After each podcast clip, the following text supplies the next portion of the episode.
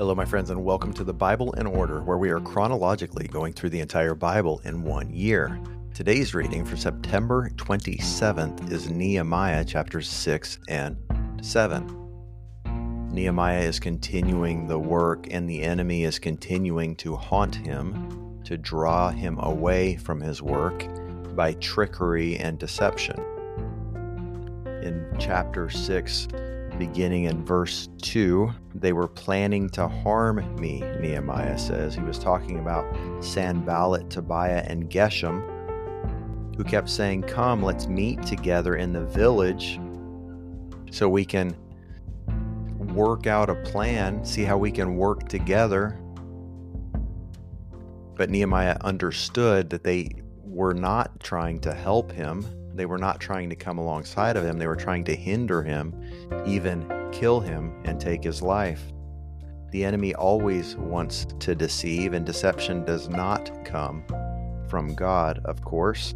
Verse 4 says, Four times they sent him the same proposal, and he gave them the same reply. His reply was, I can't stop doing what God has called me to do. Friends, we can take a lesson from that do not turn back. Focus on the work at hand. In verse 5, this time they sent an open letter. What's an open letter going to do? Purpose of the open letter is so that anybody around could see it. When it's read aloud, the other people around would hear it and it's an attempt to create peer pressure. I wonder if some of the people around Nehemiah, when they heard the content of the open letter, they said, Nehemiah, what could it hurt, man? Just go and listen to what they have to say. But Nehemiah would not be deterred. He said in verse 9, they are all trying to intimidate it, intimidate us. They're saying, we're never going to finish that work. I'm sure some of the people around Nehemiah were tempted to believe it. I'm sure it felt that way. Have you ever been in the midst of a hard season where it felt like it would never end? And the question becomes why does God allow that?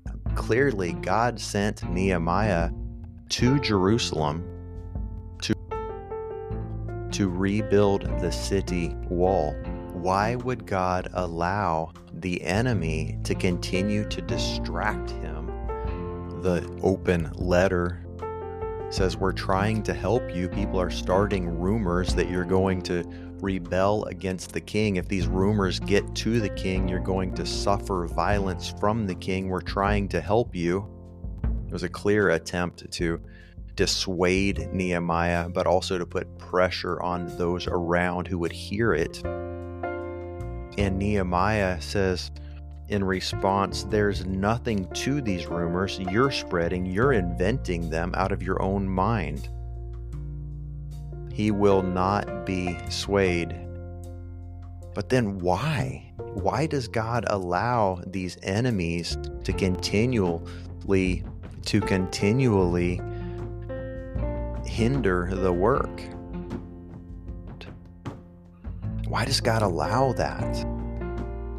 And I believe the answer comes to us in the New Testament in different forms from different authors. The result is always the same it's to glorify God through the maturation of His people. We learn to persevere, and as we persevere, we become better people. We become better versions of ourselves because we become more like God.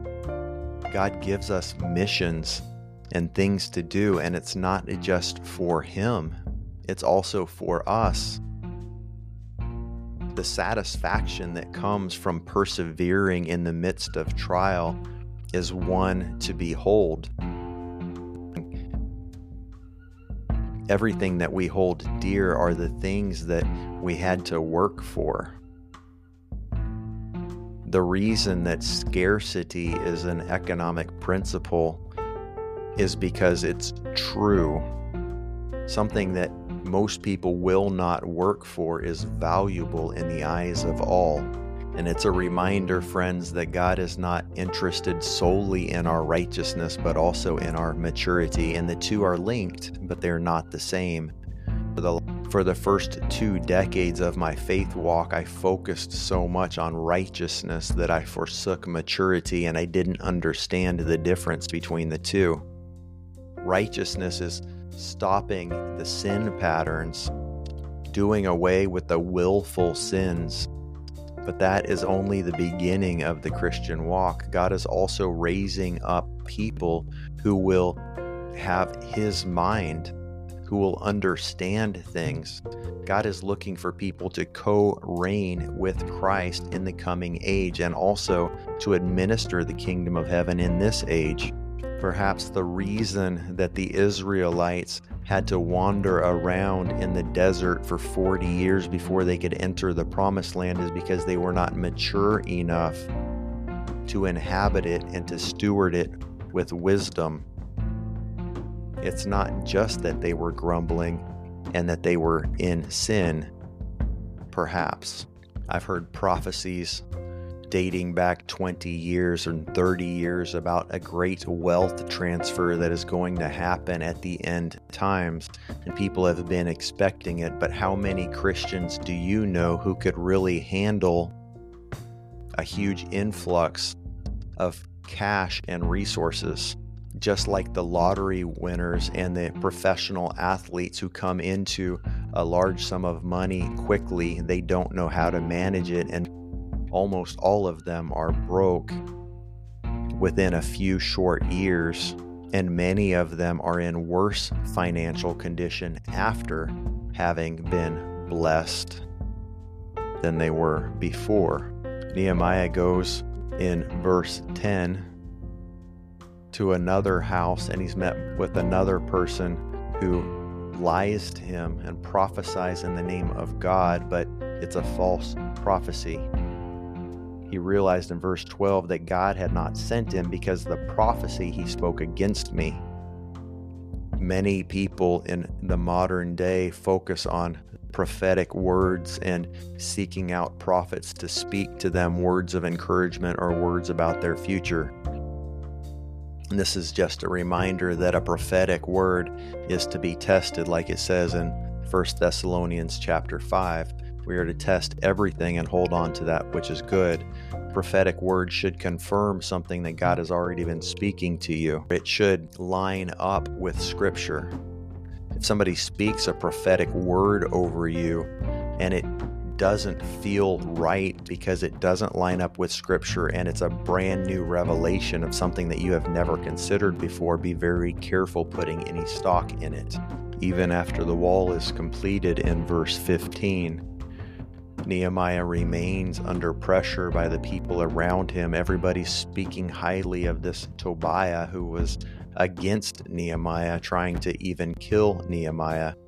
And because he was so politically well connected, all of these people kept coming to Nehemiah saying, well, Listen to all of these great things Tobiah has done, how he's donated to these charities, I'm sure. It's like a lot of politicians and leaders today who are laundering money, stealing from the poor, and yet they give to the charities in order to make themselves look good. Friends, we need to have a closer inspection of many of the people who seem to be doing the work of the Lord. Many of them are just serving their own purposes instead and are actually inhibiting the work of God. In chapter 7, Nehemiah says he appoints his brother Hanani because he was a man who feared God more than most in verse. If a man of God or woman of God was looking to and fro in our society today for people who feared God more than most, I wonder how many of us would be chosen for that. I wonder if people would look at my life and say, He fears God more than most. Even the Apostle Paul in the New Testament said that he would examine himself, and he urged other believers to examine themselves, to test themselves, to ensure that they are in the faith. There are some points to a litmus test to determine if we are indeed saved. And one is, do you fear God? Are you keeping His commands? If we're not keeping God's commands, if we're not living a righteous lifestyle, we are not fearing Him. It's very clear. If you're living in sin, If you're offending your own conscience by the way you behave and the way you act and the way you speak, you might just need to repent. If you don't love the Word of God, you might not be one who fears God more than most.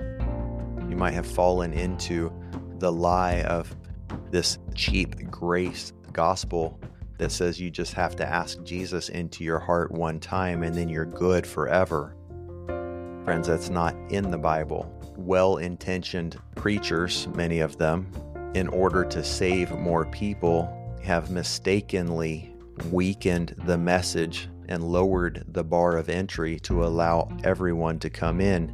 And it reminds me of the story that Jesus told in Matthew chapter 22 of the king and his wedding banquet for his son.